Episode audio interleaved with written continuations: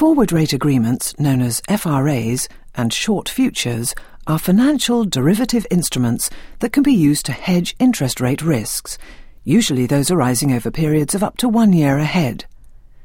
Typical of such risks are the refixings of interest rates paid on floating rate debt or received on floating rate investments. FRAs and short futures can hedge such risks by enabling the interest rate to be received or paid on a future date to be fixed or locked in ahead of that date.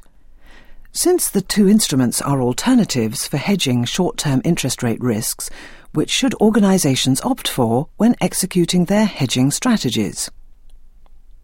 FRAs have the advantage of being able to be customised to fit exactly the size and relevant interest dates of the items to be hedged.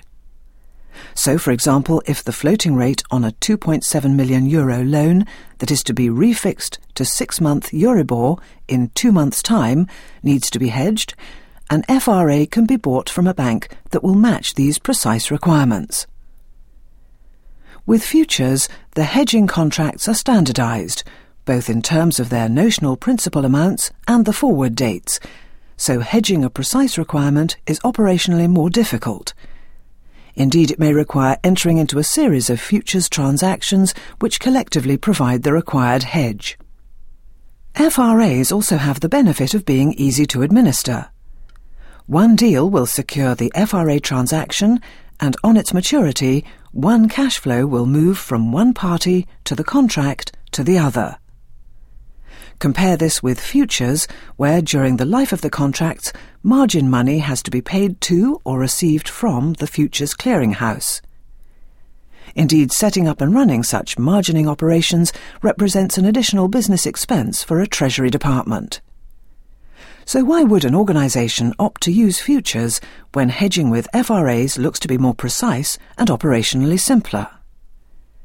There are three reasons to opt for futures.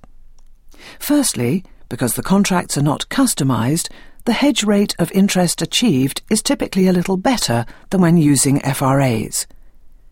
Indeed, the banks providing FRAs often use the futures market to hedge their own positions, taking a small profit margin in the process.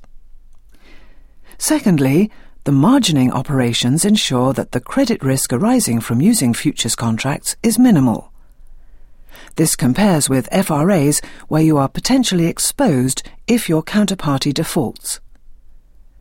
Thirdly, futures contracts typically have more liquidity than FRAs, so if you want to cancel or alter your hedged position, it is easier to do so with futures. A general observation is that FRAs tend to suit non-financial institutions that have only periodic and specific requirements to hedge short-term interest rate risks. Futures are more suited to those organisations, like financial institutions, that regularly engage in large volumes of hedging transactions. From the Open University. For more information, go to www.open.ac.uk forward slash use.